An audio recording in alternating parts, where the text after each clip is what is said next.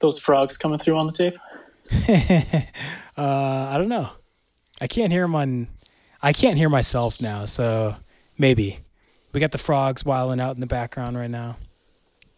Okay, so uh, this is part two of our uh, discussion, kind of diving deeper into the making of Yesterday Was Everything. Um, tonight we're joined by Brandon Best, who uh, was one of the the subjects of the film, um, and also served as executive producer um, through the long post production um, process of the film. Um, also was the promoter for the Edmonton screening of the film that took place last week. Um, thanks for staying up late, my man. My pleasure. Thanks for uh, having me for this. Yeah. Um, what do you remember from the first days? Like you got there a little bit before me. Um, do you re- regarding the film and the filming of everything? Uh, what's what's your recollection of kind of how how it all started? It, it's it honestly kind of started pretty casual. I mean, like you were just kind of hanging back, filming things here and there. It didn't really ever seem to be that serious of a thing until probably around Milwaukee when you sat me down for my interview. But up until that point, you know, it was just kind of you, like a buddy hanging around with a camera, you know? Yeah, but I mean, weren't you sensing that tension in the air when we first got there, or when I first got there at least? Oh yeah, there's definitely a, a tension in the air. I mean, this was the first time Jesse was, you know, with these guys in quite a few years for any you know considerable length of time, and the first time that he was actually working with them on anything. So, yeah, from that standpoint, there was definitely a bit of tension in the air. Yeah, I mean, even that, I think it was the first day I was there um, when we were. I, I filmed Ryan and Stu doing a press interview with the dude from the Milwaukee Journal Sentinel, and when it was over, um, you you kind of start asking Ryan about um, like, are you gonna are, are you gonna be worried when about when Jesse reads this interview, you know, and and Ryan's kind of like, no, not really. I mean, um, that was kind of shit was popping off like basically from that point on, right?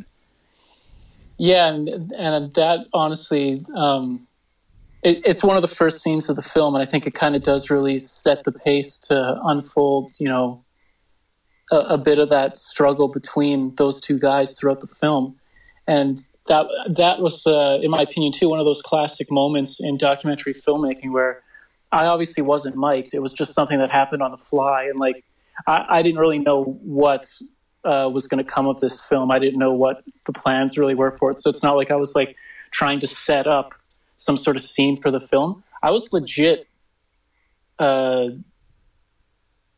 intrigued, curious, like wanting to know what the hell the deal was because they never said anywhere, and that's one of the other things about that scene. You know, where Ryan's like, "Yeah, no, I'm not really concerned."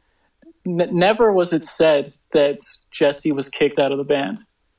Like if, if you go back on any of that stuff, it basically says the band parted ways. Uh, you know, he's Jesse's going back to school. Like that's what everyone really knew of the split, unless unless you were on the inside and you knew the real story.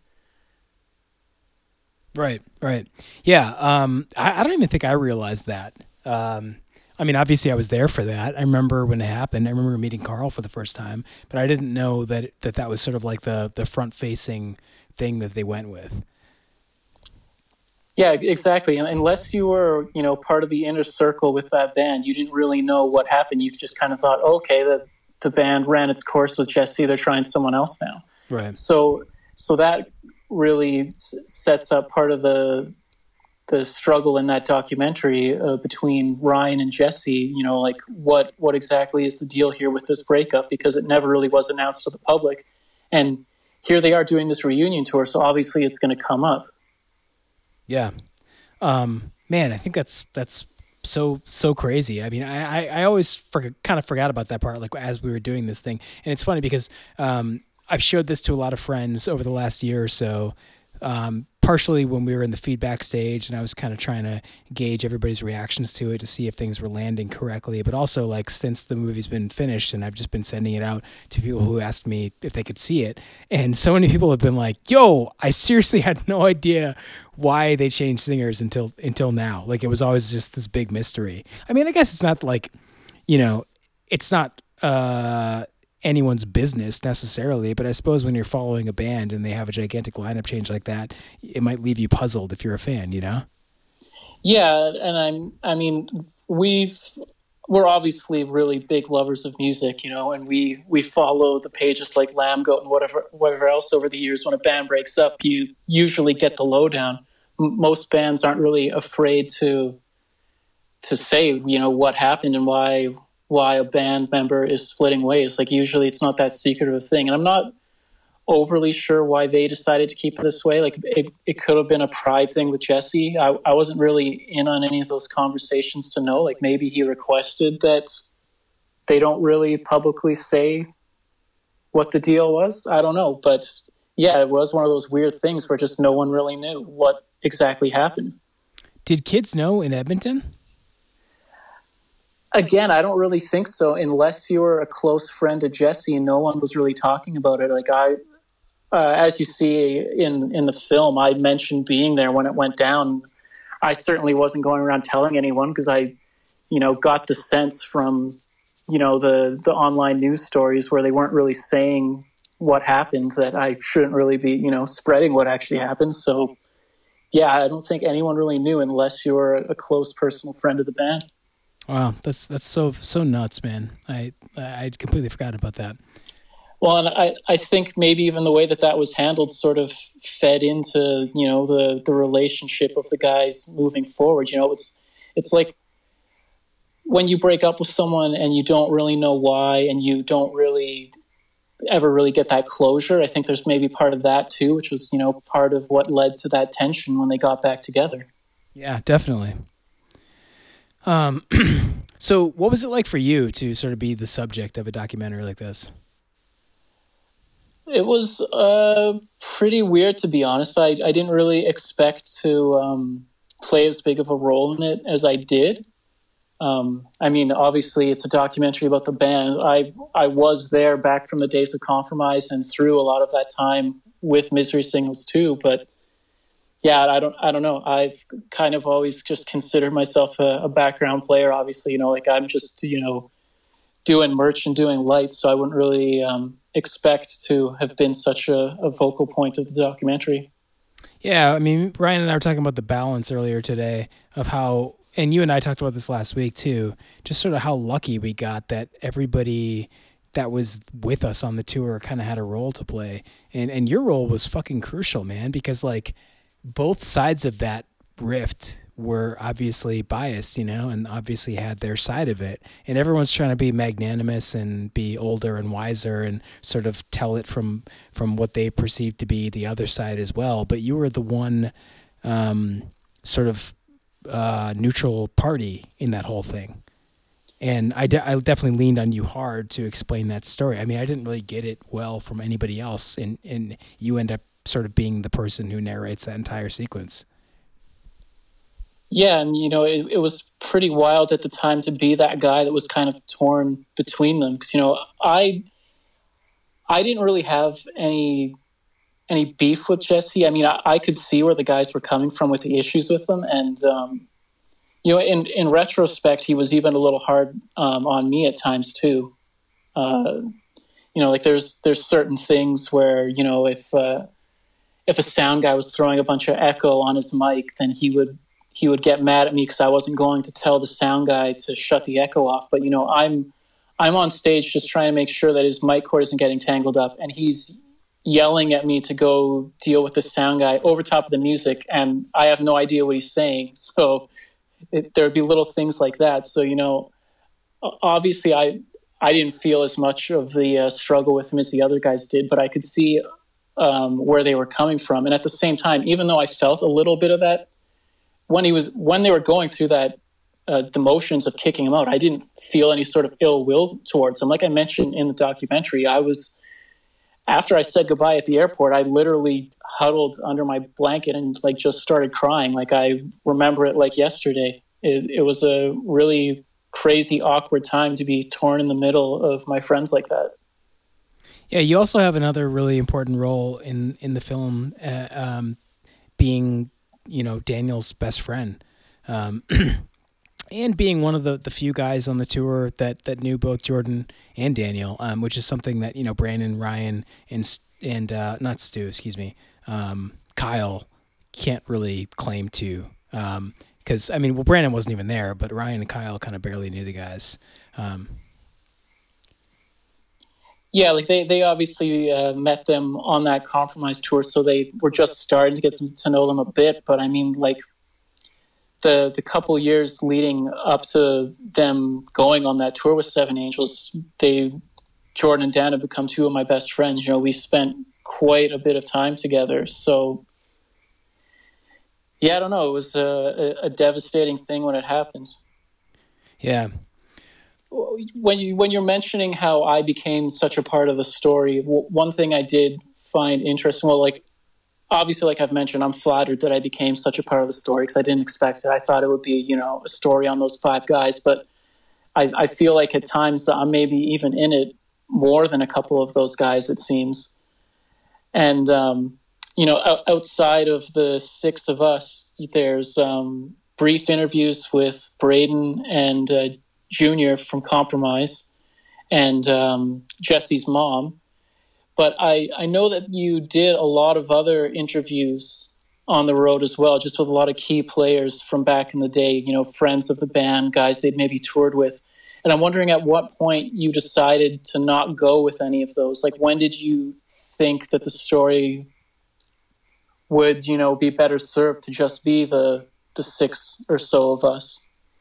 Yeah, you know, uh, that's a good question. Uh, those were all really early cuts. I think we would have had. Well, okay, there was um, there were two guys sort of traveling with the tour.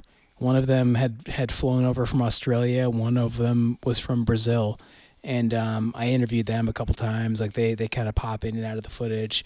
Um, I think I knew pretty early on I wasn't going to use either of those guys because they were just sort of.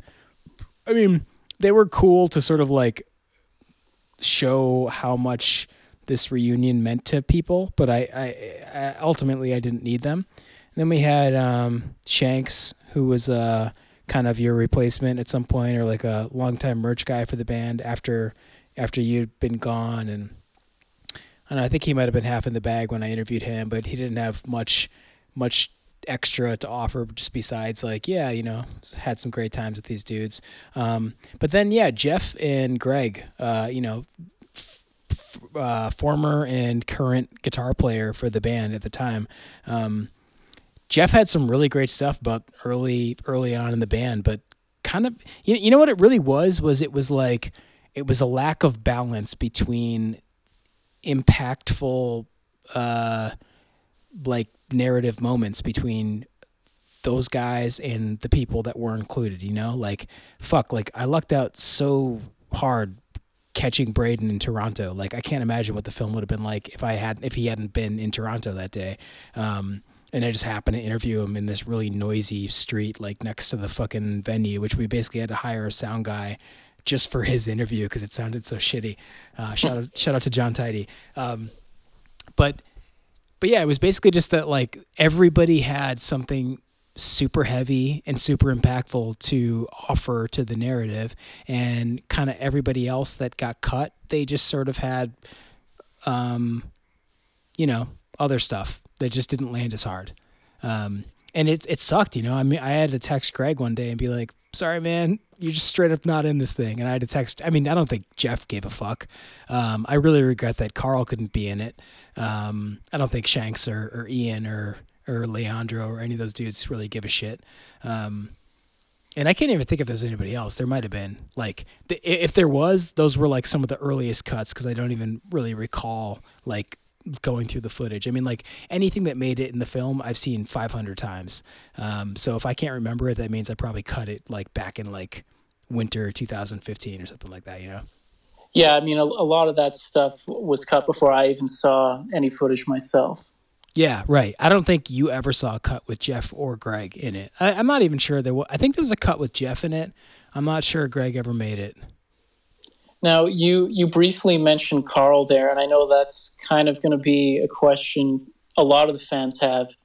Is um, how ultimately did you decide not to include him, or did you try to reach out to him and it didn't pan out? Like, what what's the story there with Karl and this film? Yeah, I guess I should say. Um, well, Ryan and I talked about this before. I said, you know, one of my big regrets with shooting is that the night that we saw Karl, I didn't pull the camera out and make an effort to even talk to him for 10, 15 minutes. It was just one of those crazy nights where we had been driving the entire fucking day, like, you know, 11 a.m. to fucking like midnight or something. Uh, and we just wandered into that house like zombies, like pizza, bed. Like I, I said hi to him for like you know five minutes or something, and um, I don't. I just probably didn't have it in me to to to go there that night. But I really wish I had because it was um, the only time we had the opportunity to see him, and the only time the other guys interacted with him on that tour. Um, I don't think we didn't even play that. No, we didn't even play Regina, so it's not like he came to any shows or anything like that. We just happened to see him at our friend's house. Um, yeah, so after the fact, his was the number one interview I wanted. I had this thing uh, throughout 2015 where I was like, "Yo, I'm going to." Uh, I lived in Milwaukee at the time. I live in Portland, Oregon now. I was going to fly to Boise, Idaho, interview Ryan again, drive to Vancouver, British Columbia, interview Stu again, and then drive to Edmonton and interview like 10 people. And it was going to be like um, just a bunch of people that I had already interviewed in the film, but then some more kind of players in and around the Edmonton scene and, and some of the relatives of the compromised guys. And, um, and then I was going to go up to Regina and catch Karl. Um, and more than anything, man, it just wasn't in the budget. Like, this this film was produced uh, on almost no budget, basically nothing. Um, I got my my travel paid for. That was about it. But there was no, you know, any money at that point was coming out of my pocket, and I was editing it all just kind of myself whenever I had time. Um, and uh, I don't know. I think the story was kind of strong enough where um, it just started working out and I was like, I don't think I need this trip. And and Karl kind of ended up being a casualty of that. Um, I don't know. If if you if you would have gotten the chance to interview Karl, what were kind of the key questions you were planning to ask him? Like, what did you hope to get from an interview with him to better serve the film? You know, I, and that's the thing too. I think there's probably a strong chance that I would have interviewed him and it would have not served the film. Um, I think more than anything, he deserves a chance to kind of defend himself because he he gets kind of shit on a little bit by Ryan towards the end of the film. Now, I don't want to say shit on, just, you know, Ryan's just kind of honest about how he feels about, excuse me, Ryan's just kind of honest about how he feels about where they're at with uh, their relationship with Karl at that moment in time. And and granted, I should say in defense of Karl, Ryan, Ryan five minutes later says this band might not even ever play shows again. Like that was in Dallas Christmas 2014, and um, he was like, "We're in a weird place where we literally might break up tomorrow." Um, yeah. So that's that's like that's kind of where things were at. I think uh, it, it, seems a little harsh in the film, but it was just sort of like one of those things. And by the way, Ryan kind of said something similar today. He was just like, "I never have any idea like where we're at, what the lineup is, and it really doesn't matter. Um, we'll play music when we can, and you know, don't worry about it." Um, so yeah, it would it would have been cool to um, you know, it would have been cool to get his perspective from as a fan too. You know, he was a fan of the Malice era too. I mm-hmm. mean, that's that's why he tried out for the band initially. Um, and I'm sure he had some interactions with Jesse at different points. I mean, I know that they that Jesse would sometimes come up and play summer when they were in Edmonton or, or whatever. So it would have been cool to to get um, all that stuff from his perspective, and and I definitely would have fit him in. Um, yeah, I, I, just regret that we weren't able to catch him. You know, like at the end of the day, I did one follow up interview with Brandon.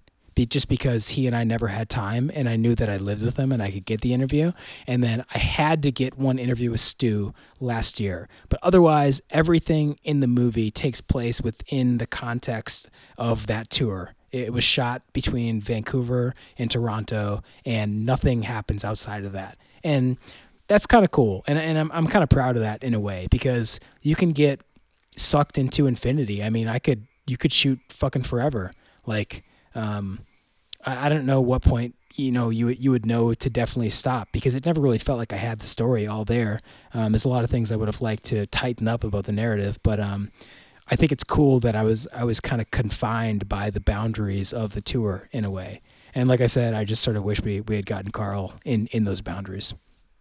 Well, I, and I I think maybe because, like you like you mentioned here, the the film plays so much of a part on that tour, but at the same time, it's kind of always dipping back into the time before Misery Signals with Compromise. So personally, I think the fact that it, it you only relied on the interviews of us kind of makes made sense. Like it made the film flow a lot better. I don't know if it really would have worked to have interviews with any of those other guys that weren't necessarily around for both of those time periods. Yeah, right. And and it kind of, I mean, in my head at least, it kind of makes sense. You know, we're hanging out with Carol, and then Carol does an interview. You know, and then we're hanging out with Junior, and then we talk to Junior as a talking head. You know, nobody pops up that it that wasn't there organically. You know. Mm-hmm. What was there any interviews with the people that are in the film that you cut that you wish you could have uh, squeezed in? Like maybe just something really poignant someone said, but there just wasn't really room for it. Yeah, there were some subplots. I mean, Ryan and I talked about, uh, you know, the uh, the whole idea that Stu and Kyle also quit the band and were also sort of rejoining the band. Kyle had already rejoined. Stu was sort of in the process of rejoining. Um, that was just one that just kind of didn't fit because it almost overshadowed the the bigger rift, which was Jesse and and everyone else. Um, then there was a whole thing. Man, Stu actually Stu had a lot of stuff that didn't that didn't make it in. Uh, he had a lot of cutting room floor stuff. Like uh, Stu had an interesting kind of bit about um, stage anxiety and sort of like a um, almost like a fainting episode that he had had when he was playing with Comeback Kid, and sort of like getting over that in the process of the of the Malice X tour. Um, and then Stu had gotten married, you know, days before the tour started, and we talked about that, and that didn't get mentioned in the film, unfortunately. Um, I'm trying to think of what else. Yeah, Ryan Ryan had some interesting sort of like stressing about home and stressing about family kind of shit. Um, a little bit of it makes its way into like the last 15 minutes or so of the film where he's just sort of talking about like um, I you know, I tried to make it make sense within the narrative just because he's sort of like uh, we've we've done all this before, and it's sort of a moment of uncertainty for the future of the band. He's just really saying like, yeah, I'm playing a fucking show in Minneapolis. Like, who who gives a shit? You know, like I've done this a thousand times. Um, yeah, there was a lot more of that stuff. Um,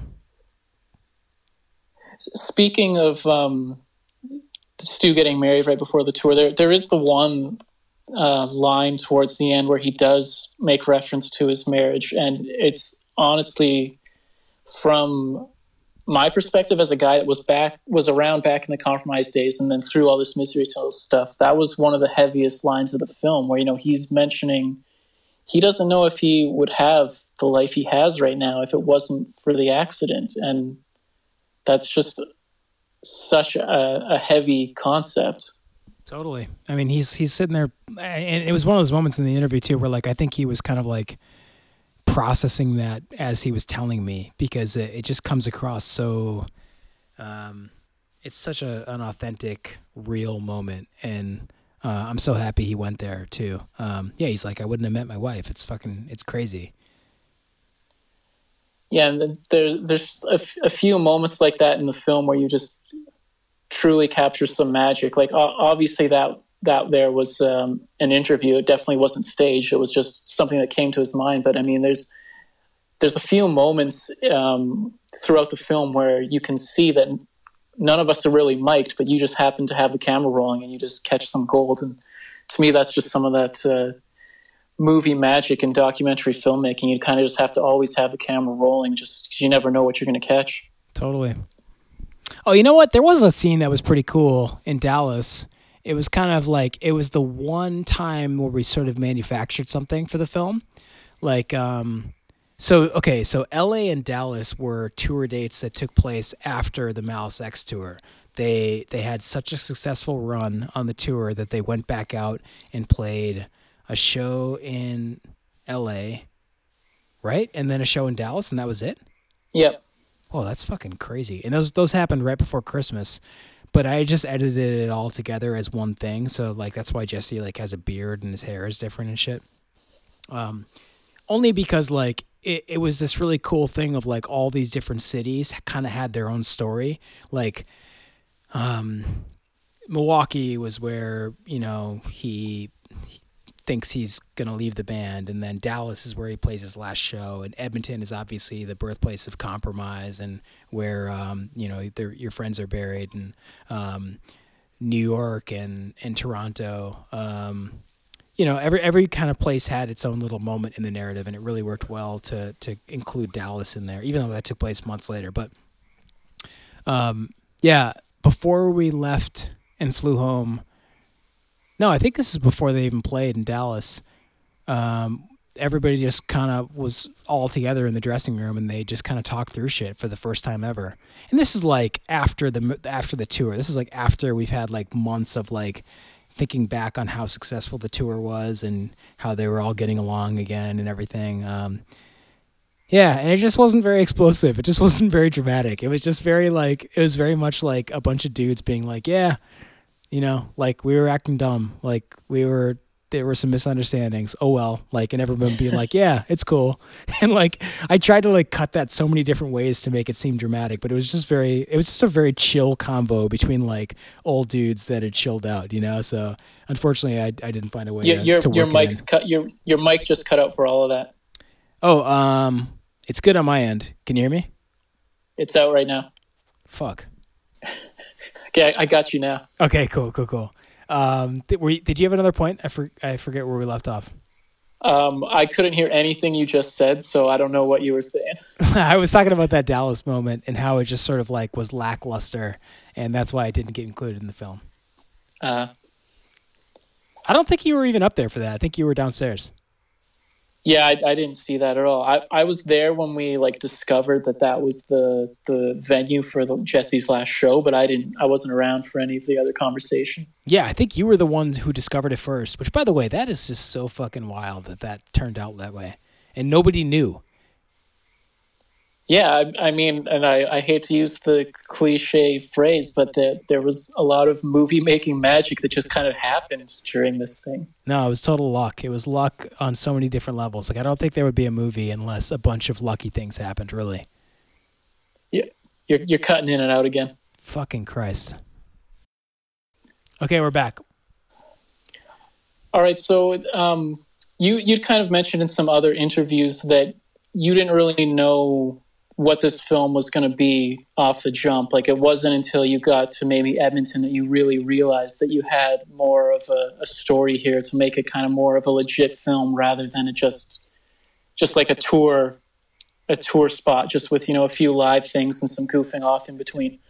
So the, that idea aside, what do you think you would change maybe from a technical standpoint now that the film's in the can? What do you think you would have done differently? Okay, uh, good question. I mean, this this is kind of just me being like, here's how the film you just watched could have been way better, but uh, but whatever. Um, yeah, man, I just would have, I would have, I would have attacked. Uh, like, I mean, I can remember, like, from Edmonton on is like f- five days, maybe. Like, we went Edmonton, St. Paul, Milwaukee, um, fucking New York City, Toronto, right? Yep with one day off maybe in there. So that's like from from the moment I knew we had like a, a legit doc, it was like crunch time. And I I don't even know how much shit I managed to capture and and stuff into those last 4 days, but those last 4 days were like nonstop, man. Like I was just like you know, cuz okay, we'd get to the show um there's there's stuff happening at all times. You know, there's drama taking I don't want to say drama, but there's like, you know, just like there's six dudes to follow around. Somebody's doing or talking about something interesting at all times. We get to a show. I would have this team of volunteers, which, by the way, shout out to everybody who helped me film the shows. I barely use any of their footage because it just kind of didn't work out that well. But um, so I would have to like have a like production meeting with like five kids that volunteered to shoot the show with me. Um, I'd have to like tell everybody where to sit and where to go and make sure everybody could get in on the guest list and everything film, film sound check, and then like in between like when when the dudes would have downtime which is almost like it, seems like there's a lot of it but there's kind of not a ton. Like because like whatever we get there late they gotta unload they got a sound check. Then there's like a, a couple hours maybe. Then there's then like one of the support bands starts playing. So like there's no empty space to go there's no quiet space to run and like pop off an interview without it being fucking loud. So like there's probably just like this tiny window before the show and maybe after the show if, if somebody has enough energy. So um we crammed so much into those last four days from the point where I was just like, fuck, like I think I could maybe make a, a feature length doc uh, out of this, or at least like a really good short. Um, so, dude, from the jump, it would have been like I would have gotten there like days early and just been doing interviews like all fucking day, every day during the rehearsal days. And then like nonstop. I would have rode with Jesse and Karl in his car. I would have like spent the day with them. Um, I would have shot, I would have just been shooting the entire fucking time because like at the end of the day, I might have had like, I don't know, 30 or 40 hours of video, not including the live sets to work with. And I would have loved to have like a hundred, you know? So, so basically, you would have just shot more footage. Yeah, long story short, that's what I would have done. But I mean, definitely, definitely, definitely more interviews because, um, again, we got we got so lucky with some of the performances and, and, and all the access, and and you guys were all just really dialed in. I can't think of one shitty interview that I did. Um, everybody had their moments, you know. Um, but it's not always like that. Some some days you get somebody in a bad mood, or somebody's just like, I'm tired because I'm on fucking tour right now and I can't think straight, or like I got a hundred other things going on. I'm thinking about the show tonight, or like somebody's texting me to get in on the guest list, or whatever. But like, so so you know, like there's there's times when you can just do an interview and it sucks, and you got to just kind of like wait for the next one, wait for that moment where somebody's just ready to open up and give it give give you give you everything. Um, so yeah, I could have used like five interviews from the dudes each. That would have been awesome. Okay, check one two. Uh oh shit, hold on. Oh fuck, I hope that's saved. Yo. Yo. No, it's good, it's good, it's good. I got it, I got it, I got it, I got it. Fuck. Okay, and and so far you're not cracking out either. So Okay, cool, cool, cool. Um all right, so so aside from just shooting more footage, being around earlier, just kind of being on your toes for for capturing more footage, and it, I, I find it funny that you say that's what you would have done when that seemed to be your bane of existence, making this film because you had so much stuff to go through. But yeah, but since this was your first feature length film, um, what do you think you really it's it's it's hard for me to put into words what did you learn? Because i mean you were doing so many different um, positions. Like you had so many roles in making this film. You essentially did everything yourself. So I, am guessing you probably learned quite a bit but um, maybe just summarize what you really learned about filmmaking from your first feature film. Um i mean from an editing standpoint i like sort of invented new systems that I'm sure veteran editors, it's all a joke to them, but like a bunch of ways to help me get through the footage um, at all different stages of the game. Um, stuff that I was really proud of. Like I would have breakthroughs where I was just like, oh fuck, I'm just gonna organize this like this, and now I can see it all. And now, holy fuck, like or, or like I remember I got a new monitor one day, and that was like a game changer, and I was like editing twice as efficiently. Um, but I mean, besides the nuts and bolts of that, I don't know, man. Like it would have been sick to have a budget, basically. Because then I could have just hired an editor from the jump and been like a story supervisor, and this thing would have gotten done like two years ago, and it probably would have been way fucking better. I mean, like everybody keeps saying like, "Yo, you did a great job editing. You did a great job editing," and I keep saying like, "I wish I had an editor. I wish I had an editor." And the reason is that like, if I had an editor, they it would have just been so much more efficient. The shit would have been done in like six months, you know. Um, and I probably could have made the story tighter because I would have been able to step back and just be like, yo, no, like, and look at it with fresh eyes instead of like these like bleeding zombie eyes that I felt like I was bringing to the table every day when I was in the thick of it, you know? Um, yeah, the, the, one thing I've wondered though is if an editor really would have um, done the story the justice you did. Because I mean, you were there for the whole thing, like, and you're so closely tied to the story, being that these are some of your best friends. Like, you lived with most of them for you know parts of your life went to school with one of them like you know these guys. So i mean i, I feel like an editor might not have had the same um, you know care with the story maybe wouldn't have put as much into it as you did. Uh, you'd be surprised man. The, the the people the the the, the guys I learned from in Milwaukee, uh, one of whom is editing my next film right now. Uh, dude, I just had a meeting with this dude on the phone the other day. He blew my fucking mind with something that he observed in the footage that we had that I never put together. I and like he told me something about my film that I was there for that I didn't know. You know, like um, I don't know, like uh, maybe being so close to it can be uh, a hindrance at times because. Uh, and, and I mean that's what they, they always say like because you're I'm thinking of the moment and I'm not looking at the footage you know um, but I don't know at the end of the day like who even knows um, fuck, I, lost my train of thought. What was I gonna say? Um, yeah, who knows? I mean, you might be you might be right. I don't even know.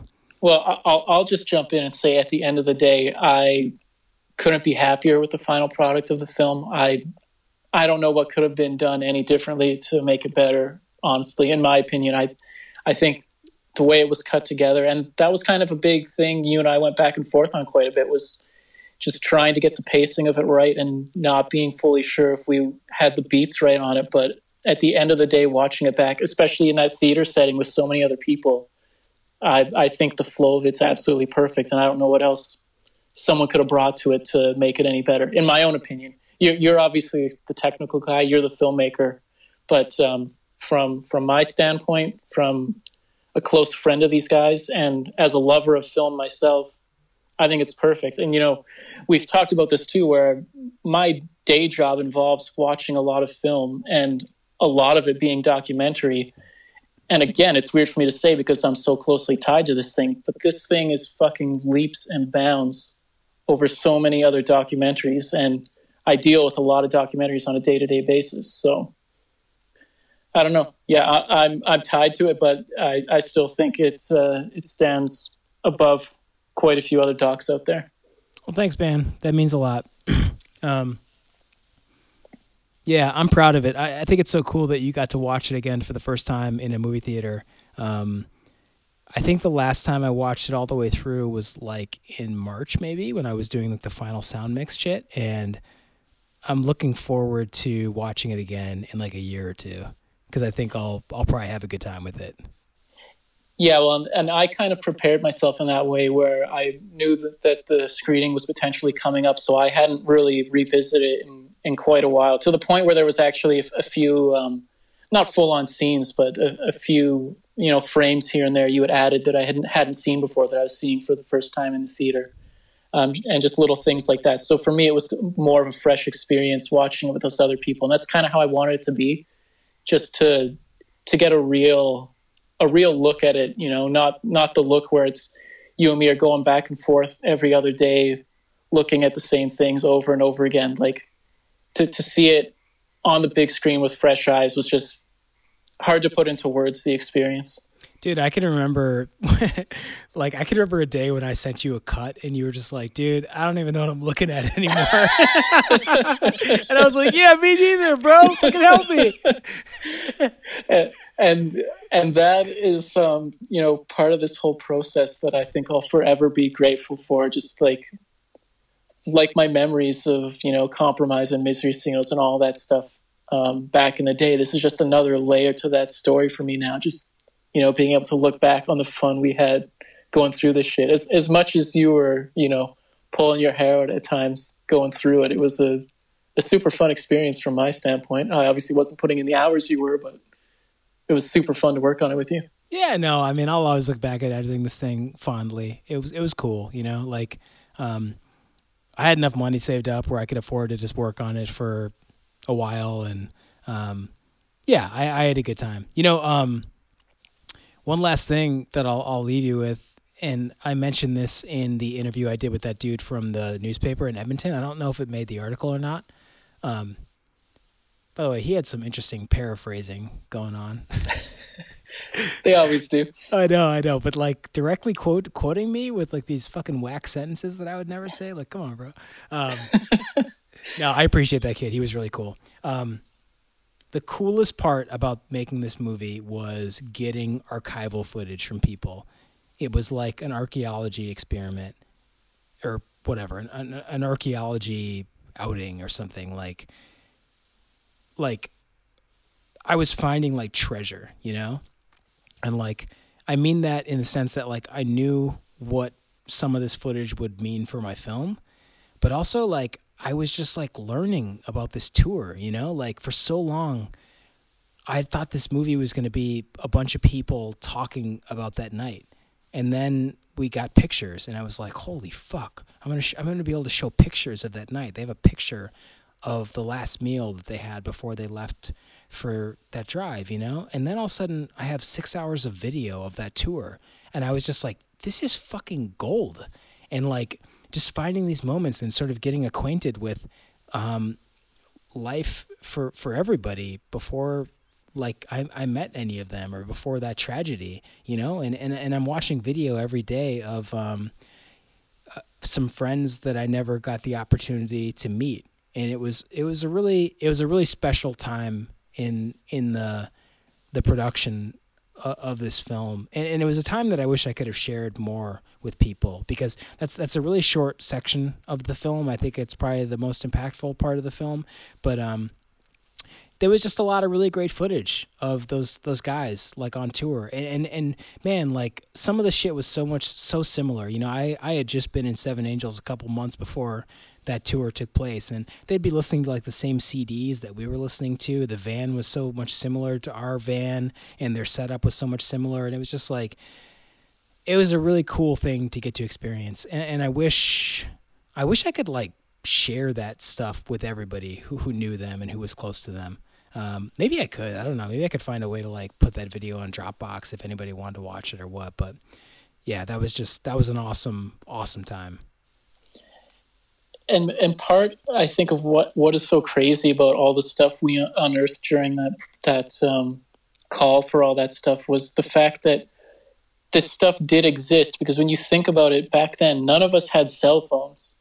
The the fact that a few of us even had camcorders and thought to have them rolling is pretty crazy in itself. Like they weren't really cheap back then. I th- i think i remember getting mine saving up like christmas money and shit and it was probably a grand and it wasn't that great of a camcorder either. No, totally. So, so the fact that we even had that stuff back then, like it, I don't know. I'm not. Uh, I'm not a religious person by any means, but there's times where I feel like everything in life is kind of uh, planned out and happening for a reason, and the fact that everything has unfolded in this last 15 years the way it has just seems i don't know seems almost like pre-planned in some weird way. Like certain aspects have uh, you know unfolded almost too perfectly or something.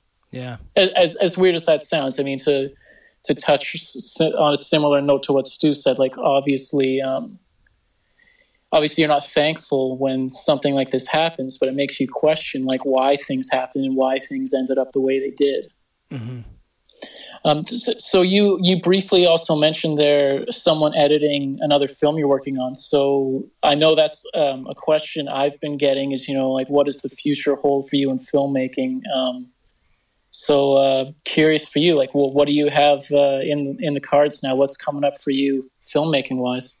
Well, I have a I have a documentary that I produced and directed with um, my um, my partner. Well, not my partner. She's not like my romantic partner. She's my producing partner.